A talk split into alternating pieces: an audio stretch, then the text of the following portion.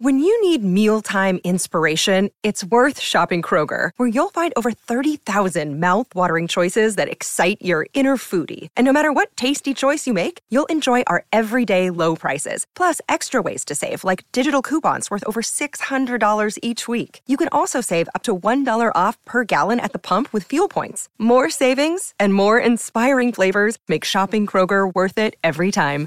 Kroger, fresh for everyone. Fuel restrictions apply. Patriots Beat is brought to you by FanDuel, the exclusive wagering partner of the CLNS Media Network. Into another live edition of the Patriots Beat podcast here on the CLNS Media Network. Brian Hines from Pat's Pulpit here with Alex Barth, from 98.5 The Sports Hub to break down an unfortunate week one loss for the New England Patriots with Tom Brady in the house, but the Patriots dropped their season opener 25 to 20 to the reigning NFC champion Philadelphia Eagles on, on Sunday. And, and, Alex, it was kind of a coincidence that Brady was in the building because it felt like a similar script here from what we've seen a lot in the post Brady era where they come out kind of slow, they dig themselves this really deep hole, and then they you know start to pick it up but that early hole is just too insurmountable and then they have a few mistakes down the stretch and they just can't land that final knockout punch to complete the comeback. And that was another case here uh, on Sunday, going down 16 nothing early, and then just not having that one or two plays they needed down the stretch to finish that thing off.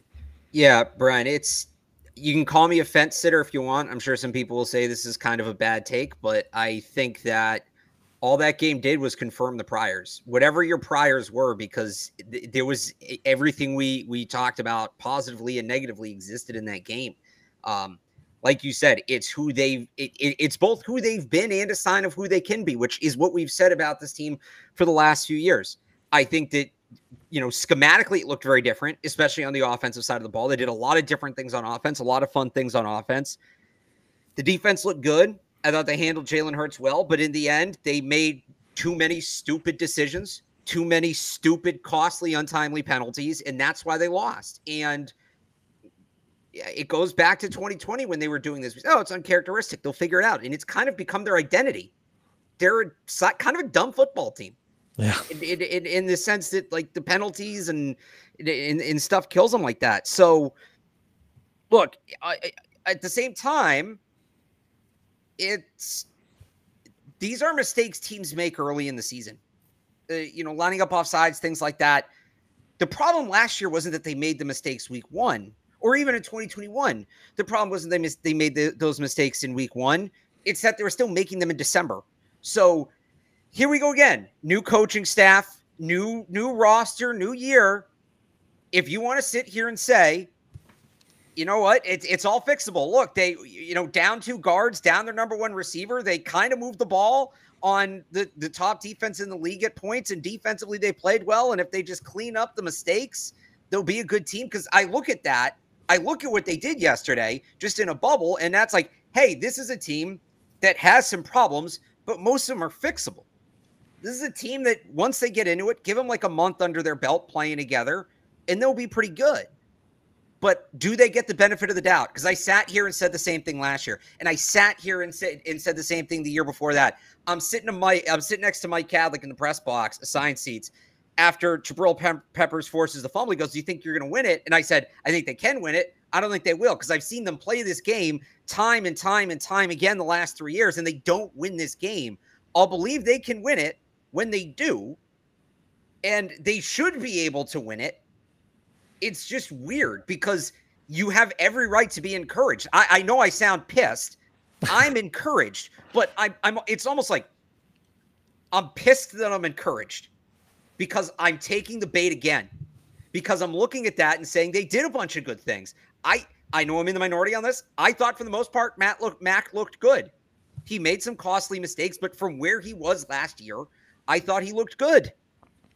But if are we going to be sitting here in December and saying, man, if they could just cut down the penalties, and if it wasn't for that one turnover, and if they could score in the red zone, if they could make a stop late, because we've been saying that, Brian, for three years, this game didn't prove or disprove anything in terms of what the 2023 Patriots are. It was just a reminder of what the 2022 Patriots were. And in that sense, it's frustrating.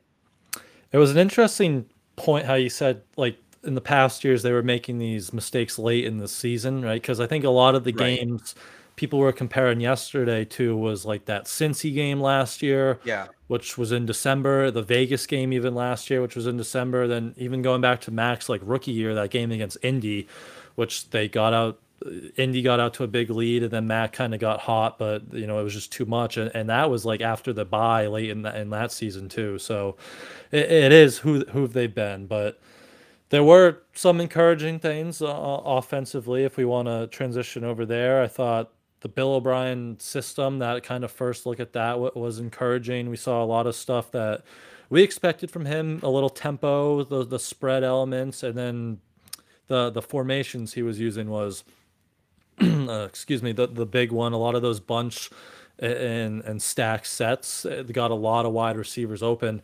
I think there was actually a, a graphic, might have been PFF, that the Patriots offense had like the most open receivers or the least amount of like covered receivers uh, in week one out of any team. So some some good signs from that Bill O'Brien system.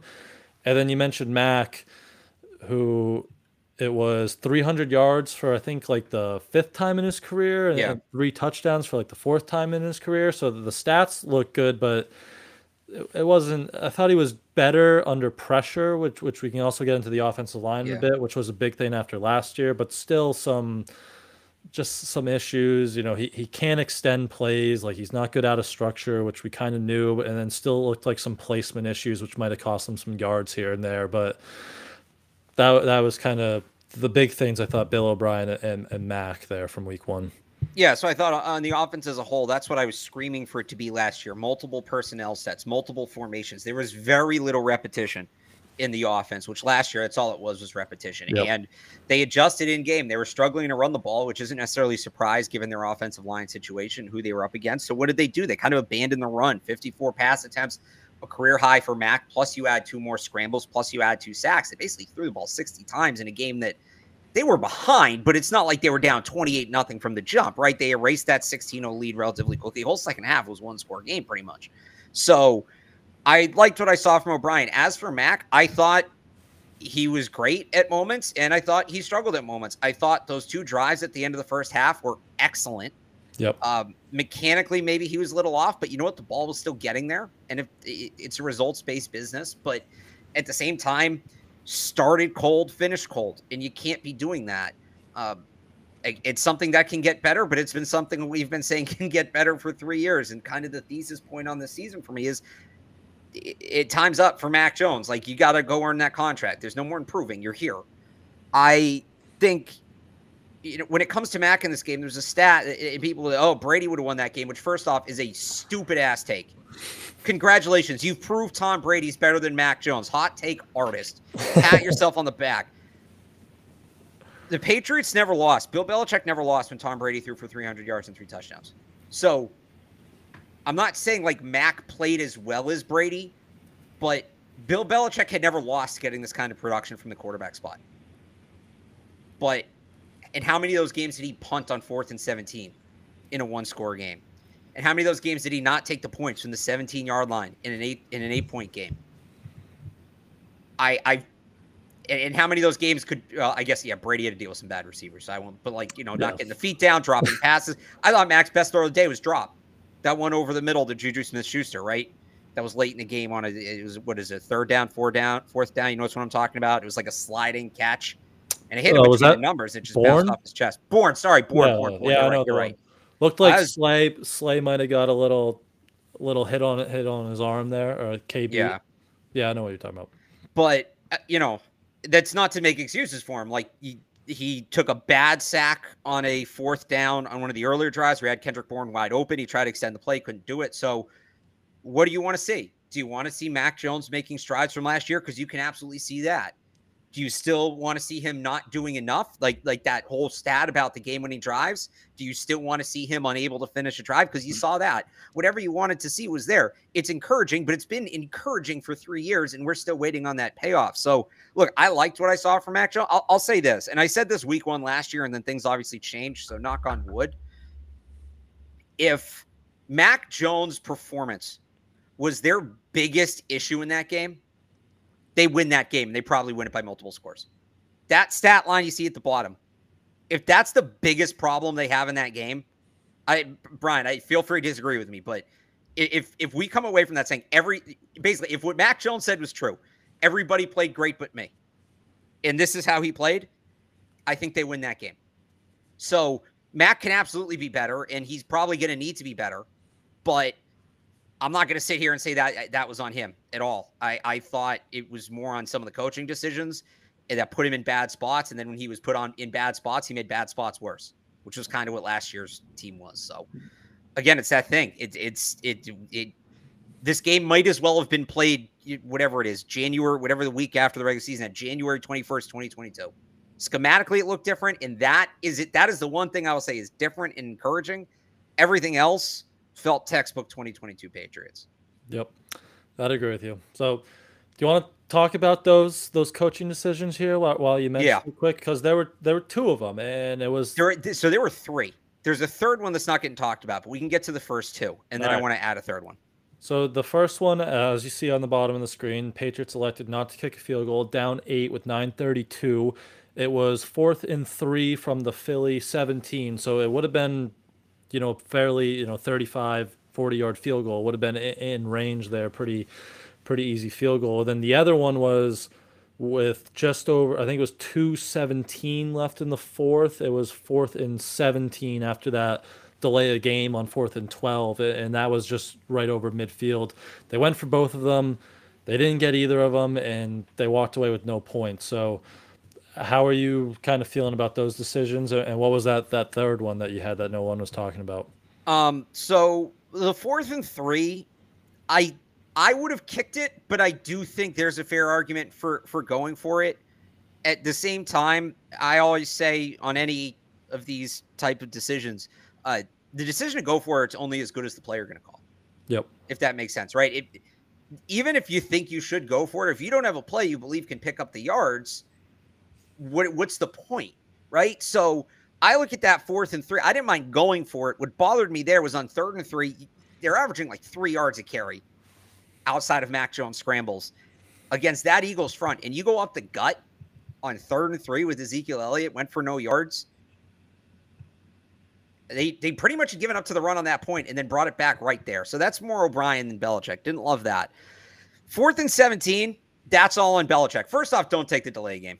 Call a timeout. You're you're driving. I, I believe they were driving to take the lead at that point, right? Correct me if I'm wrong. Yeah, that was after the uh that was 25-20, right? So yeah. You're driving to take the lead. You don't need those timeouts. You shouldn't be planning on giving the ball back, even if it is fourth and 12.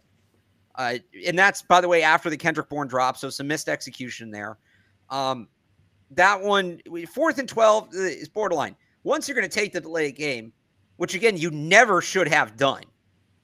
Once you can take the delay game, you have to punt that ball. What's the difference at that point? Yeah. You play the Baringer's punting well. Congratulations, by the way, Brian. I thought he was Thank very you. good in this game. Thank you pin the ball or pin them back, and you probably get better field position going back the other way. You're going to burn your timeouts anyway. Um, the real one, the one that really bothered me though, was actually the one in the final minute when they get the ball back after they stop the Eagles on fourth down, and it's third and thirteen.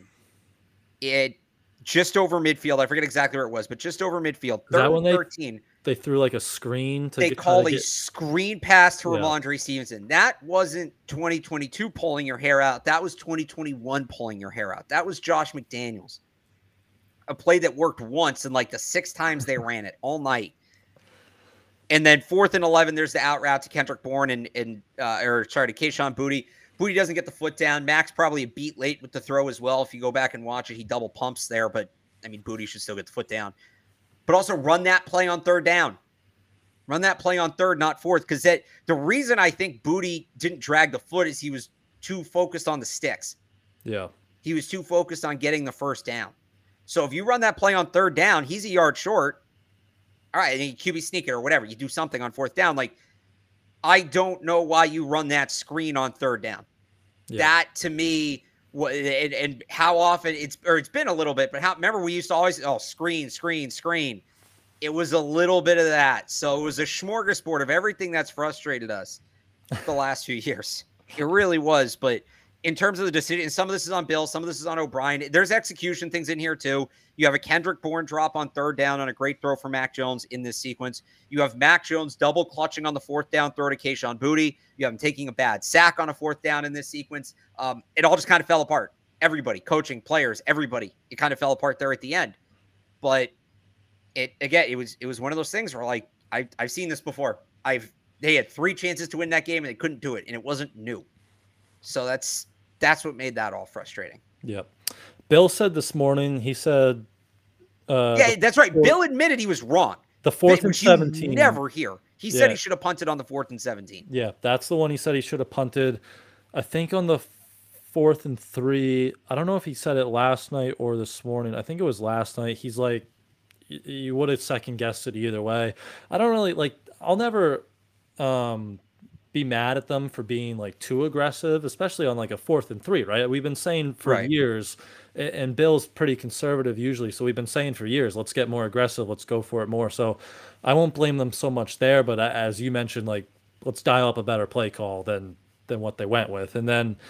Yeah, that that that's a good point too on on that final drive, that screen on third down. That was it, it, I, I just didn't like that call, and it led to that that booty play there at the end, which I don't know. I don't I don't want to get at Booty Boutte too much there because he he never really played outside at LSU, but there were two instances on that sideline. He had that other one in the first half, I believe, where it was kind of yeah. down down the left sideline, and then that same thing at, to the end, end the game there. But and Mac double clutches the ball there too. That doesn't help. You know, if he gets yeah. it beat earlier, he has a little more time to keep the feet in. So it was I, all around, all around, just wasn't. Yep. The, the execution wasn't good enough. So do they win that game with DeVante Parker and that's they spot? might. They might. Uh, they really might. Yep. Honestly, Tyquan Thornton, they might. He's yeah. taller. He's taller. He's going to have more leverage in that ability to get his. I, now I know that he gets open, I guess, but um, yeah, they were. You you saw the injuries uh, pile up in this game. Yep, that might be uh blame the roster construction more than uh, Boutte there, but it's it's it's it's it's booty. it's Mac, it's the roster construction, it's the play call. It's, it's just all it was all it's everything. Bad. It was all bad. Yep. All right, but let's transition to the let me pull it up the offensive line because that was the big question mark going in, and it got worse about an hour before the game with Cole Strange and Mike Onwenu both inactive, so they had to start rookies Sidy Sow and, and Atonio Mafi there at the left and right guard spots. I don't know. I, it was about what you expected, maybe. I thought it was probably a little better than expected. I think Mac was only sacked like twice, but I think Philly had a, a 31% uh, pressure rate. I know some of the individual pressure numbers weren't great for the rookies and Calvin Anderson, but you're talking about two rookies and a guy who didn't play all of training camp against the the best defensive line in football. The run blocking was also kind of a mess, but uh, I don't know. What were your kind of takeaways there from watching the offensive line? I thought they were down for two sacks, but I mean, either way, it was it, it was an impressive performance. Um, yeah, two sacks, but I in the passing game it was impressive. In the passing game, they held their own, and you even had some deeper developing patterns, and they were able to hold up. I've got to give uh, Mac Jones some credit here as well. It, it, there was one thing I thought he did consistently, even kind of late in the game. He was adjusting himself in the pocket. He was handling pressure. There was one throw he made. Which one was? I don't remember which one it was, but like Jordan Davis is right in his face, in his face, and he just on a rope to. It's probably Kendrick Bourne. That's who caught like all. Uh, no, no, it, that one was to Demario Douglas. But uh, I thought Mac Jones handled the pressure super well when it came. Maybe part of that was he handled it. You know, he wasn't getting pressured as much as maybe he thought because he was definitely a little sped up early, and then he I I, th- I thought he settled down a little bit. So um, passing wise, they were good. They were good, and that surprised me. Run game, not so much. Yeah, especially in between the tackles, it wasn't there. Now, like you said, two backup guards, two rookie guards against this defensive front. What did you expect? I, I it, it wasn't good, but I don't think it was anything that none of us. I don't think it should have surprised anybody that they couldn't run the ball on a day like that in terms of the matchup. So we'll see what it looks like when they get the guards back. I thought Trent Brown looked good, so that's obviously massive. Yep. And they didn't have to do too much in terms of leaving six in a protector or anything like that either. So that was that was helpful. That was encouraging. I think. Um, and and now we just kind of see what the deal is with Mike Onwenu and, and Cole Strange. Yep, I'd agree with you there. It was, I mean, when we got the inactive list, we were thinking like Mac's going to be on his back all day, right? Like right. six, eight sacks, like that's where we were thinking. And the fact that they held up for what for what for what they did, it, it was, I guess, pretty encouraging there. But uh, you mentioned no, not a lot of room in the run game. Uh, a lot of good amount of Zeke. I think he was like 35% of the snaps. Mondre was 72% of the snaps. Uh, 18 touches for Mondre, 12 touches for Zeke. Both had a good amount of catches. You know, we mentioned a lot of those screens. So Mondre had six catches, Zeke had five. We also got a lot of that pony look, right, with both of those guys in there. So is that what you kind of expe- expected that split to look like? It wasn't really there didn't seem like there was any like rhythm for the split, right? It was just kind of like we talked a lot about are they going to go drive by drive or third down back? It seemed like a lot of just mixing and matching, you know, whenever. So, uh, what did you kind of think of that that backfield split and those pony looks created? You know, I think think some big plays on the ground there too. So I, I don't think you can look at it in a bubble. I think you got to look at the whole picture and they're they're they were in however we want to count Ty Montgomery, like they were in 03 personnel on the first drive. Like I think it was the second play of the game. They're in 03 with Pharaoh Brown split out wide, and then they're coming out and um I think they came out in 10 at one point. They were in a one a few times, like depending on how you want to classify Ty Montgomery. It was madness. like you said, the two running guys, it's every play, boom, boom, boom. And they're doing it with tempo. And it was it was everything I wanted it to be like for the last two years. That was great, and you could tell the Eagles were uncomfortable because they had to make substitutions and they had guys coming in and out, and they had to kind of react on the fly.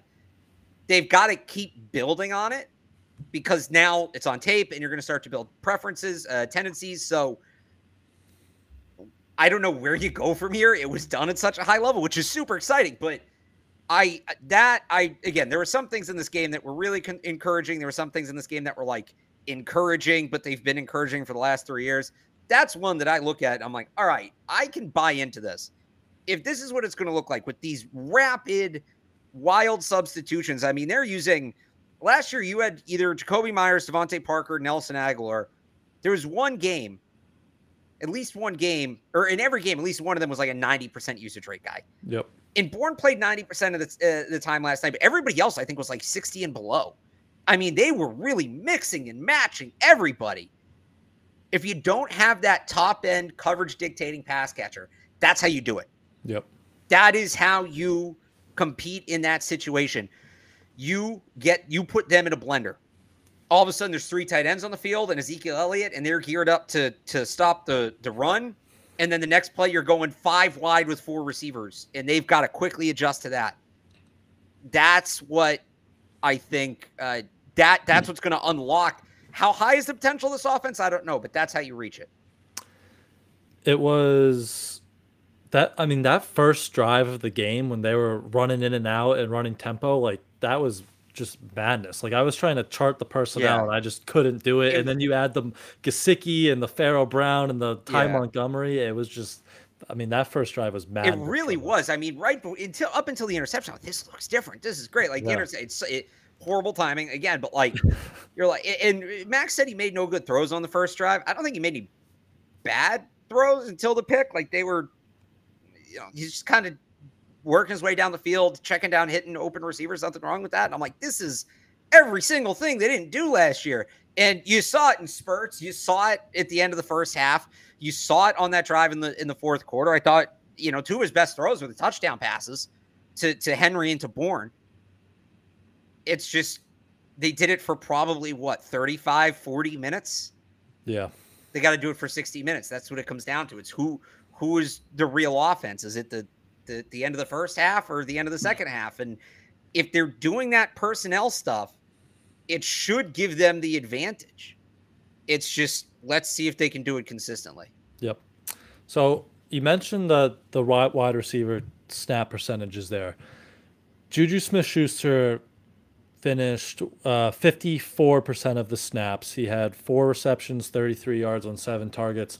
You mentioned in our game preview that if he wasn't playing 90% of the snaps, then there might be some concern about that knee, right? Because we all know that that knee, that report that his knee might explode at any second here. And when he was out there, he didn't really look all that explosive. Looked like he maybe lost a little bit some of that burst. So, are are you worried about worried about Juju here after that Sunday showing? A little bit, yeah. I know. Excuse me, Mike Reiss was on um, Zolak and Bertrand today, and, and, and he talked about Juju's status. Uh, that's it's a guy they need, and yeah, I'm concerned because they they generally when they pay the guy in the offseason, they play him. That's what it was with DeVante Parker last year. Yep. So I do think there might be something up. I also he had that one play where he caught the ball over the middle, picked up some yards after the catch. He also had a really bad drop on a third down. Uh, I didn't think he was particularly explosive yesterday outside of that one play. So maybe he's not healthy. He didn't look entirely healthy. That's just eye test. That's not me hearing anything, but that's definitely now something to monitor moving forward.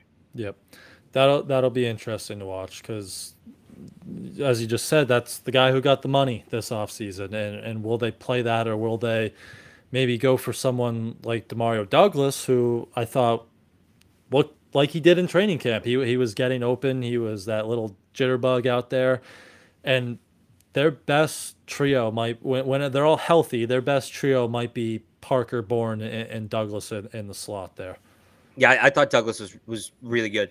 I thought he was really good. I thought he looked uh, he didn't look like a rookie at all, yeah. and that's pretty much what you want to see. He, lo- and he looked healthy after he was banged up there at the end of camp. So, yeah, him, Bourne, and then Parker Booty will will sort that out. But I I, I think Demario Douglas and Kendrick Bourne, but I, I thought Bourne was excellent uh, yeah. uh, yesterday outside of that one drop.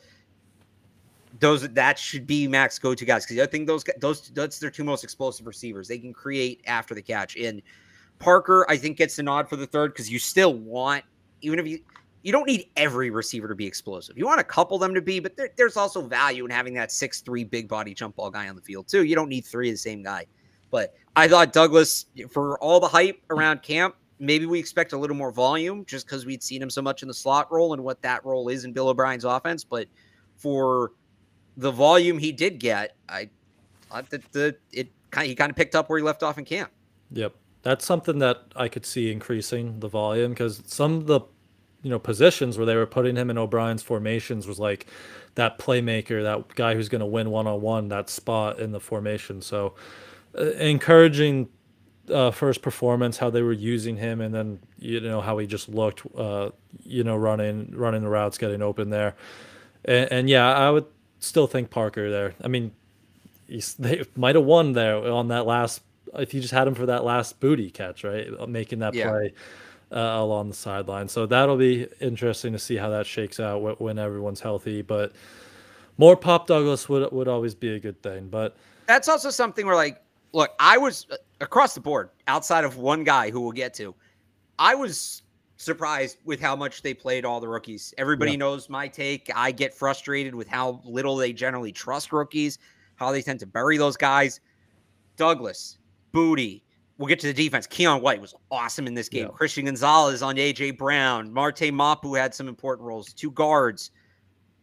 They eh, they went out and, and, and put the rookies out there. And there's still room to grow, but it kind of tells me that they're going to build on this. So I wouldn't be surprised if Douglas's role expands as we get deeper into this thing. Like this is where he's starting from. Generally, if he keep like if he keeps playing well, guys like that in their system, they're rewarded with more playing time. So if he keeps this up, I think you end up seeing more chances for him. Yep. I mean, yeah, 40 I, th- I think it was 41% of the snaps in week Yeah, which after not is about right. Yeah, after not you know, they hit him in the preseason, like that's a good good starting point uh, uh for for a rookie there, but you mentioned Bourne, 90% of the snaps. Don't you wish they had a guy on their team like that last year to help their passing attack? Oh, man. if they had a guy that could, like, catch the ball and take off like that and had good chemistry with Mac, a good relationship with Mac. Yeah, where was he last year again?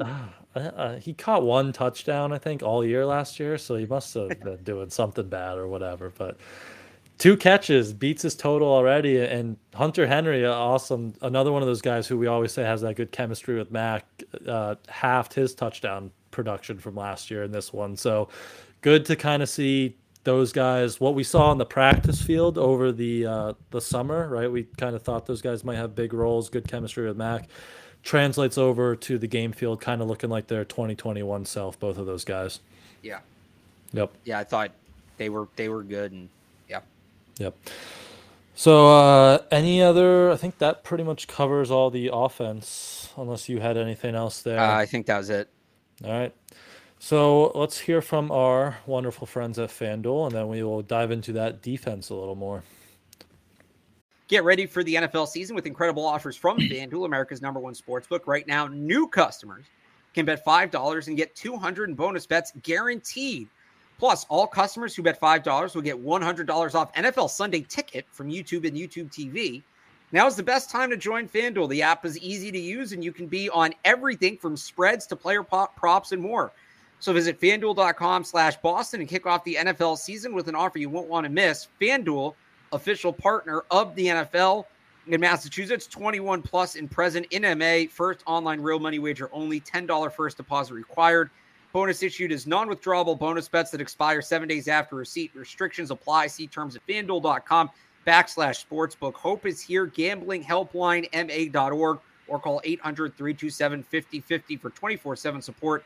Play it smart from the start. GameSenseMA.com or call 1 800 GAM 1234. NFL Sunday ticket offer ends 9 18 23. No refunds. Terms and embargoes apply. $100 off NFL Sunday ticket, not YouTube TV. YouTube TV TV base plan required to watch YouTube TV. Redemption requires a Google account and current form of payment. Commercial use excluded. Subscriptions renew. Cancel anytime.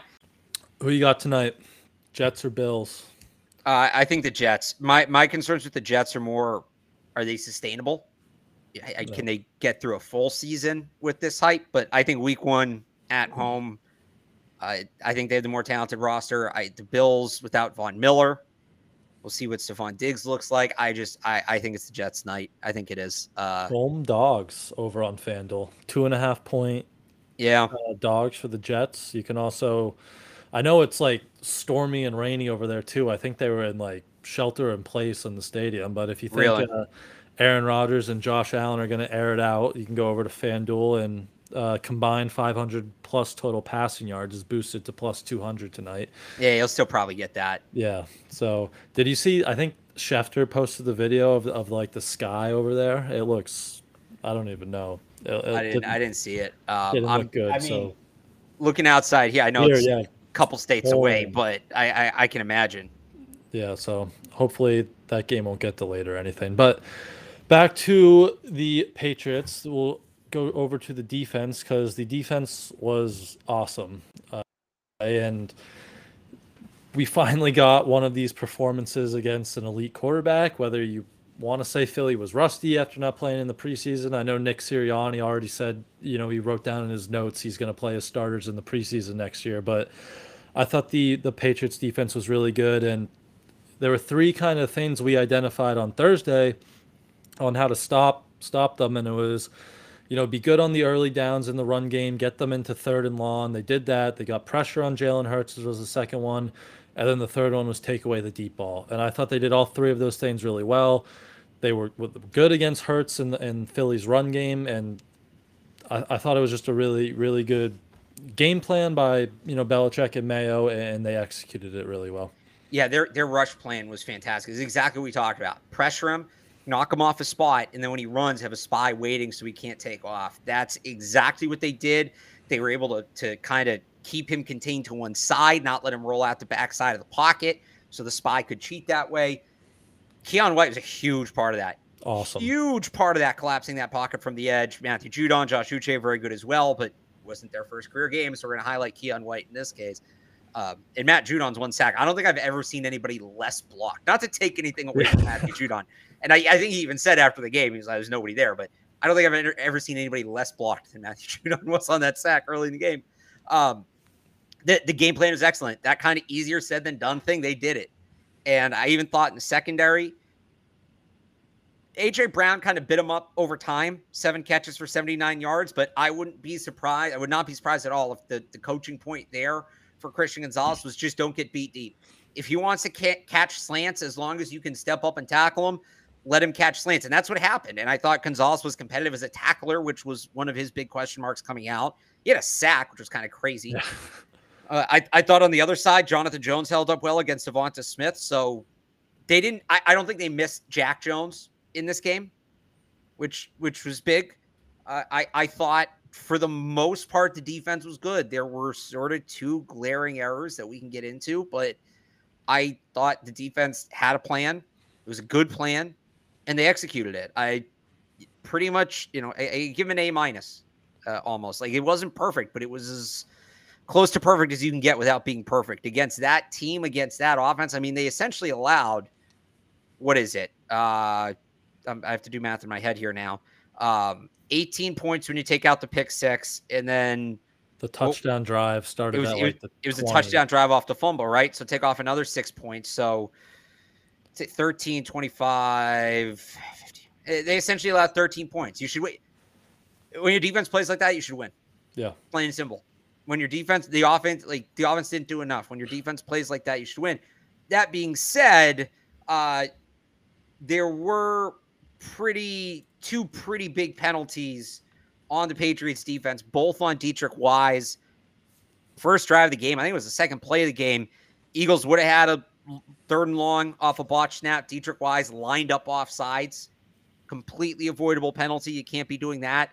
And then uh, on a first down early in the game, he got called for a defensive hold and like a weird. I don't understand how he was holding it. I don't understand why. So those are two big, especially that first one. That first yeah. one was a major. That's a. I mean, they ended up holding him to a field goal, but uh, three to really should have been a seven point penalty. Outside of those two play, and again, this goes back to that thing where if two penalties is all you're going to nitpick the defense on for week one, good good performance. Good place to start. Wait, now, all right, get rid of those penalties, and that was that one thing they couldn't do next year. So we'll see. Yep. Uh, you mentioned Gonzalez, so I wanted to talk about him because he went wire to wire. He played the whole game, which back in April when we were talking draft, and we all said like whoever their first round pick is, let's get him playing 80, 90% of the snaps. So that was that was good to see him out there the whole time. And I thought he I thought he was really good. I know a lot of people might like PFF has him graded as their worst cornerback, and that's PFF, right? The numbers don't look great, but it was a lot of that. We're gonna play off coverage, and yeah. we're gonna like you said, give up those slants to AJ Brown, and then he came up and made some tackles. There was that one late in the game. It was like a third and 11, third and 12, and it was that exact type of play, like an off coverage slant to AJ Brown. And he gave up the reception, but then he came up and made the tackle to force the punt. And then that fourth down play to break that pass up to DeVonta Smith was just an awesome play. So I thought, you know, Christian Gonzalez checked all the boxes there and kind of looked like that that corner that we all expected him to when, when he got drafted. I would say on the PFF grade, people should know this. They only grade on targets. So if yeah. you lock a guy up down the field and he doesn't get thrown on, you don't get graded on that throw. And there were times he was running with. It, so this was interesting. They played sides. They didn't play match for the most part. They did a little match. I think they did match on third down, but they played side. And like DeVonta Smith too, I thought he was competitive on. Yeah, I I think Gonzalez executed the game plan they wanted him to execute. I ideally he gets to a point where he can take away both the underneath stuff and the long game, but first career NFL game against AJ Brown, this is just sort of what you had to do. You sort of just yep. Eh, you know, it's that cliche. Those guys get paid too. That's one of the NFL's elite receivers up against a rookie in his first game. You got to be, you kind of got to be like, yeah, he's going to get his, and you want to limit those. And I thought that's what they did. Yep, tough first test, but I thought he did well. And John Jones too. I think he only allowed, you know, in the stat like the stat book, like one or two catches there. So good, good performance from those corners there. But uh, you mentioned Keion White. I mean, he was taking it to Lane Johnson. And, yeah. like Lane Johnson is one of the best right tackles, if not the best right tackle in, in football. So he had uh, 13 uh, true like pass rushes and had four pressures. He, he was awesome. Uh, Christian Barmore was a beast on the inside. I think ESPN had him as like their fourth highest in, in pass rush win rate uh, from the entire week one slate. So he looked really good. And then Judon looked like his usual self there. So they got to Hurts like 40, 42, 41% of the time. So like we said, you know, get to Jalen Hurts, knock him off his spot and he, he's human. And they were, they were able to do that uh, with a good pass rush on Sunday. And just on Keion White specifically, I mean, as long as he's beating Lane Johnson, he's bull rushing. Yeah, Lane Johnson, who is great against that. Like you generally don't run through Lane Johnson; you got to go around him. Keion White's going through him, so all the reason in the world to be super excited about Keion White. He was fantastic in this game, and you add him to Uche to Judon. I Barmore is pretty good too. I, I think he didn't pick up a sack. The, you know, the, there were a couple. He's right there. He's good in the pressures. He had some good uh, moments in the run game too, which was that too, which is big. So I I thought the defensive front across the board played very well. But I mean, again, you hi- you highlight Keion White in his first career game. Yep. Um, there were some low snap numbers. I thought I wanted to get your take on this. Mapu played nine, which I mean it, it's a rookie, but I think we both would have liked to see him a little more. And then Adrian Phillips had 17, and Jalen Mills only played nine snaps. So, do you think that's just game plan week one, and that'll that'll change as we move forward here, or, or what you kind of have any opinions on, on those low snaps for some of those veteran guys and Mapu? Jalen Mills to me feels like a game plan player. Yep. So I think it became pretty clear quickly the Eagles were not going to use the tight end in this game. So don't need Jalen Mills, right? And the other guys, I mean, you, you got to take some guys off the field to get Mapu snaps. I think they wanted him on the field. He was often in that spiral. They have so much talent. They, are going to put the guys out who are the best fits for the game plan. I don't know that this was an Adrian Phillips game. Next week against Miami, definitely is. So we'll see what happens there. Um, but yeah, I, I I don't think I think there's gonna be very little consistent. Like Gonzalez is gonna be a 90% usage rate guy all season. Judon's gonna play every third down. Bentley's not really gonna come off the field. But like outside of that, I think you're really they, they have the talent where they can really go match up based on defense. I'd agree with you there. But and it helped that Jabril Peppers was playing awesome from the safety spot. He my he breakout player. Yeah, I mean he had that one play I forget when it was in the game, but you know the Pats went like cover zero, and he was just playing center field, and he went all the way over to that left sideline to break up a pass to DeVonta Smith, and then he obviously you know had the big turnover there at the end. So yeah. he was awesome. He's going to have a really good year. And you mentioned Ja'Whaun Bentley. We always just have to shout out Ja'Whaun Bentley because he was awesome in the run game. Just doing his thing, blowing up blockers and blowing up like Jason Kelce s blockers. Like some, so he he was really good in the run game. Because Philly, they they threw some of that like Baltimore and Chicago, the, those gap runs that you know the Pats got gashed on last year, but but they did a really better job uh, against Hurts to kind of slow those down, and Bentley was a big part of that. Yeah, I again, I there's really not much you can nitpick with the defense outside of those two penalties. I thought everybody played as well as you expected them to play. Yep. I'd agree with you there.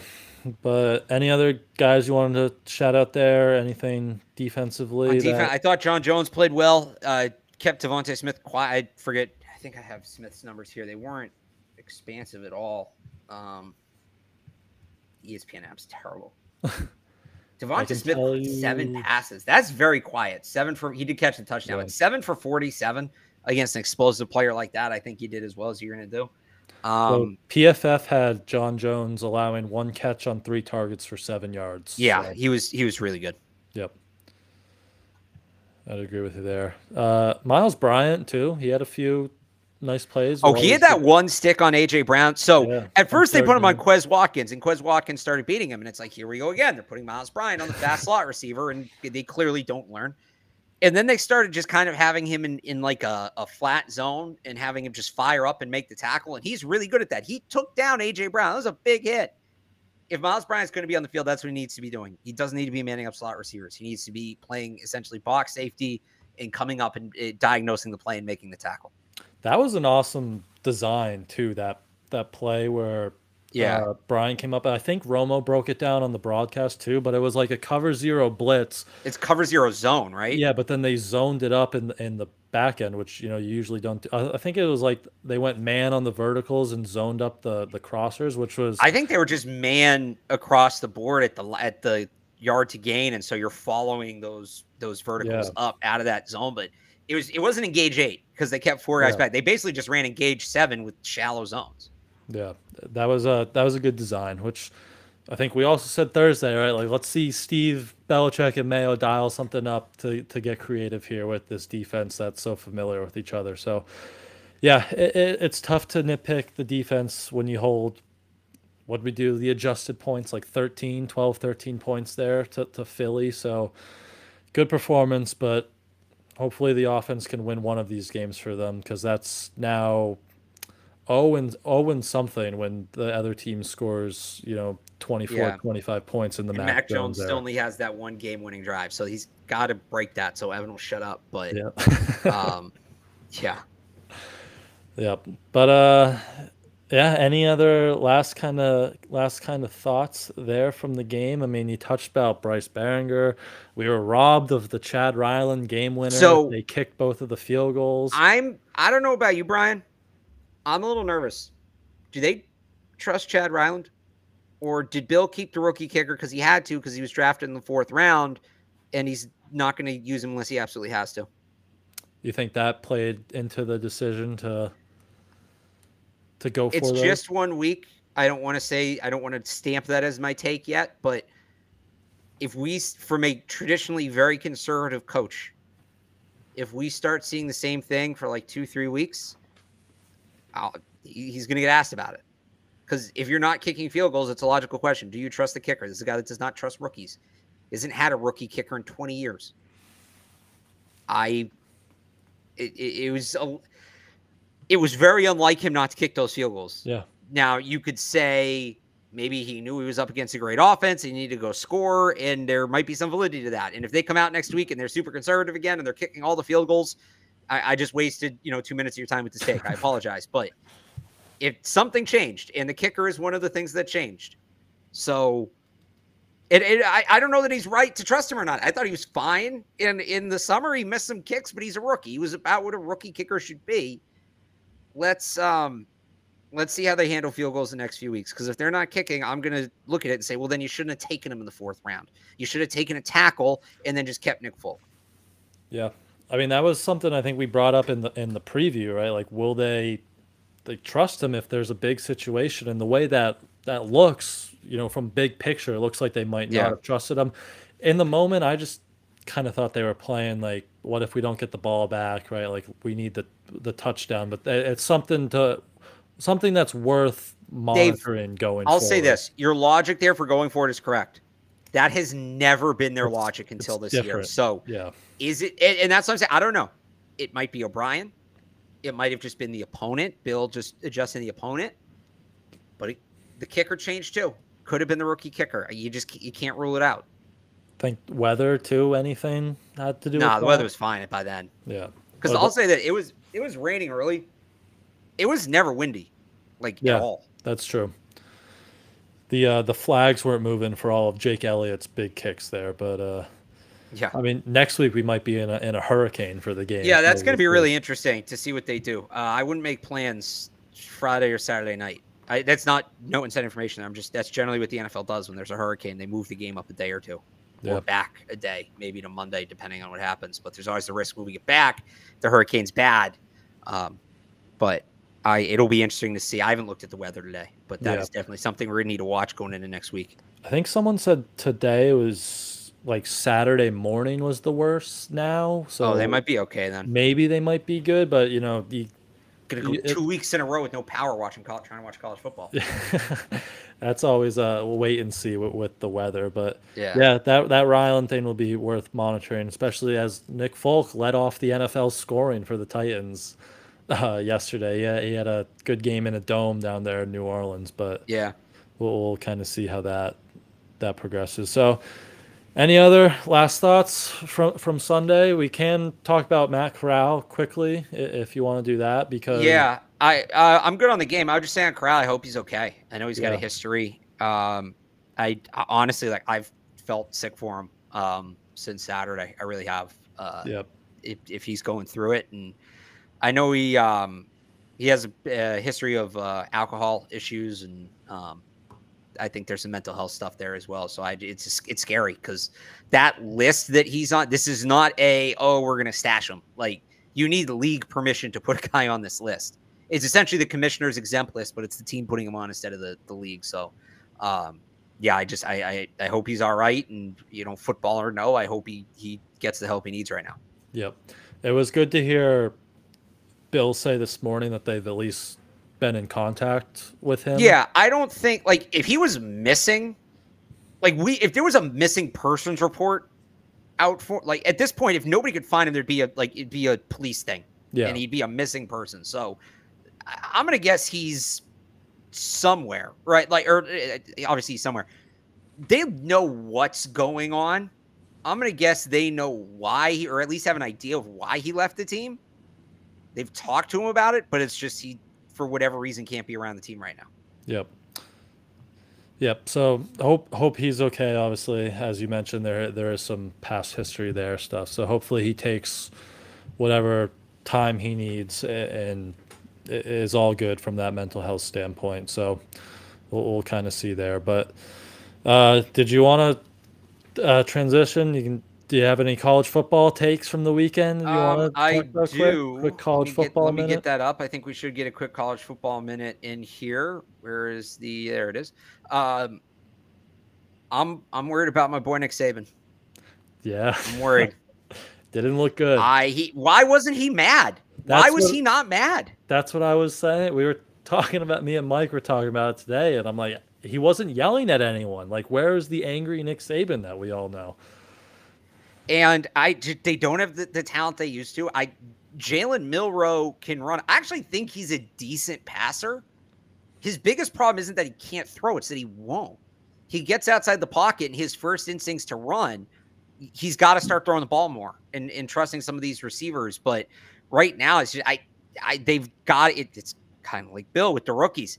They got two highly ranked freshman quarterback recruits, and I I, I don't know that much about uh, Longren or, or whatever the kid's name is, but Ty Simpson can play, and they've got to give him a look. And maybe it's too too little, too late now. But in terms of you know the college football playoff, uh, they didn't look great. Uh, I think Colorado looked good. I'm still buying Colorado Yeah. all the way. Uh, I thought, oh, I, everybody like Tulane this week. Tulane plus seven was a super hot pick. I had Ole Miss. Yep. Uh, they, I think they have. Is it this week or next week? That next week they have Alabama. Uh, that's going to be a good game. That's going to be a fun game. Um, how about the Pac-12 through two weeks undefeated? Good conference. Almost like they uh, they should keep it together. Yeah. All right. I gave you the Florida State buy sell last week, so Yeah. we'll go Texas this week. I think you were buying. You you had them in your. I had them in the playoffs, so. So I, as much as I'm bummed for my Tide, I feel good about my Texas pick, and I feel good. I had uh, Taylor, Kyles, and Evan Lazar within two minutes of each other text me Saturday night. I love me some Xavier Worthy. yeah. So feeling good about that. I was loving the start of that game. All those punts. Those were some good punts in that game. Good. Uh. Good. Stuff. That's true too. I um, I I just think uh, the other thing too, like Ewers looked good. Um, the the whole year of the quarterback thing. Yeah, we're in it. We're in the So- year of the quarterback. That was going to be my. You're buying them for the playoffs. So are you buying one of these offensive players now to the Patriots? Whether it's Worthy, Quinn Ewers, one of these, one of these guys, Mitchell So you know who I really like? on Texas. Tavion Sanders. Uh, oh, the the, The tight hybrid end. tight end guy. Yeah. Well, he also plays. eh, Not only is he a hybrid tight end wide receiver, he was a four-star defensive line recruit. Yeah. Go watch the clips from him in high school; they're insane. You talk about just raw athletic ability, just ju- just the ability to out jump, outrun, out muscle. Like he's bigger, faster, stronger than everybody on the field. He's He got awesome. that Brock Bowers thing totally going on. Um, so I I love what I saw from him. Um, yeah, I'm I'm, I'm buying. Uh, I'm, I'm buying everybody on Texas. Really, I think that they got a they got a really good football team. It's just going to be about consistency for them, and and that's always been a problem with Steve Sarkisian teams. They tend to have stinkers at the worst possible time. If they can avoid that, uh, they're going to be right up there. They're going to be right up there. They're going to be hanging around that top five, six teams all year. And is the Big Twelve good? I mean, Oklahoma, they've lit up some bad team. What did they? I'm trying to remember what they did this week. I know that last week they like They uh, uh, beat SMU 28-11. all right, SMU's not that good, so they they should have won by more than that. TCU's fallen off. Baylor doesn't look very good. Um, who else am I missing in the Big Twelve? There, Oklahoma State's fine. Um, me pull it up. The point is, they they should. I, I don't think I'm missing anything. Yeah, all right. BYU, Cincinnati, whatever. Uh, they're for Kansas State's fine, Houston's fine down here for them. Texas Tech's okay. They should roll through the Big 12. Now they never do because it's Texas and they'll embarrass themselves, but they have no excuse. Yep. Yeah, is Sanders eligible this year, or is he one more year? Oh, he might not be actually. Uh, yeah, because he was in high school in 2021. Oh no, he's a true junior. Okay, so yeah, that, that would be he. I mean, he was awesome against Bama. Uh, yeah, Friday, Saturday, Saturday night. So he he would be interesting to watch. But yeah, Texas, Texas looks really good. Quinn Ewers is awesome. Some of those deep balls he were throwing was just beautiful. So yeah, that'll be good. But all right, that that was our college football minute there to wrap it up. But Patriots lose week one 25 to 20 and we now turn our attention to the Miami Dolphins next week who had a big win in LA over the Chargers. In week 1 it's a Pat the Patriot game for back week yep. So get all those those red jerseys. I'm sure the Tom Brady red jerseys will be flying off the shelves down there today but me and Alex will be back sometime later this week to break it down. So make sure you are subscribed to the Patriots Press Pass YouTube channel to know when we go live. But until then, you can follow Alex on Twitter at RealAlexBarth. Go read all his coverage from yesterday's game over at 985thesportshub.com. You can follow me on Twitter at I am Brian Hines and go read all my coverage from yesterday over at patspulpit.com. Thank you all as always for tuning in, and we will see you guys sometime this week. Bye.